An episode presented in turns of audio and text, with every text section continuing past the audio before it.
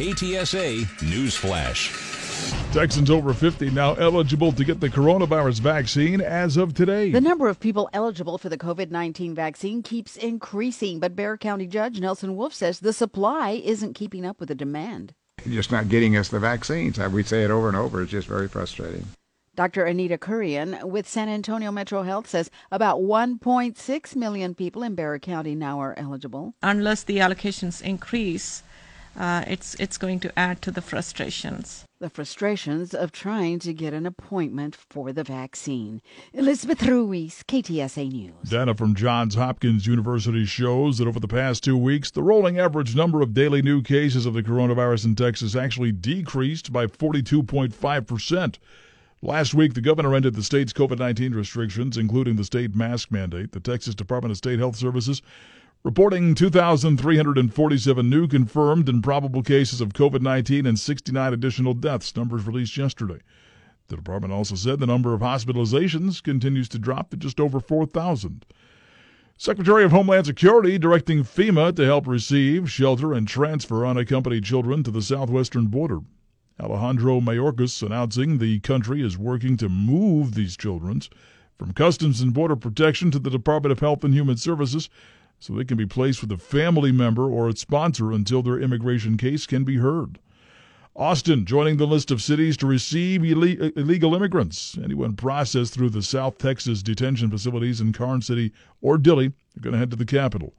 Unaccompanied minors reportedly staying in Carrizo Springs, north of McAllen, and they're given schooling, schooling, medical care, and access to legal services. They're also tested frequently for coronavirus. Senator John Cornyn describes the immigration situation at the border akin to a Category 5 hurricane. He was warning border communities this is just the beginning of a massive influx of illegals. Police stepping up the search for a missing 20 year old mom and her 18 month old son seen more than two weeks ago. Last seen more than two weeks ago. Delaney Sherriz and her son James not been seen since they were at a drugstore in San Antonio January 4th. A specialized FBI team joining more than 50 SAPD officers. Are assets in canine search teams as they canvassed Pearsall Park Saturday. Anyone with information on their whereabouts asked to call San Antonio police. The SAPD investigating after a restaurant on the northwest side was tagged with racist graffiti over the weekend. This was at Noodle Tree on UTSA Boulevard. The owner arrived at his shop yesterday morning discovered words were spray painted on his windows and a table in front of the building.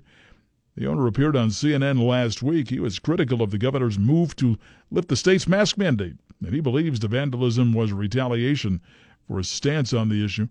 The Houston Police Union says Police Chief Art Acevedo leaving town and he's heading to Miami.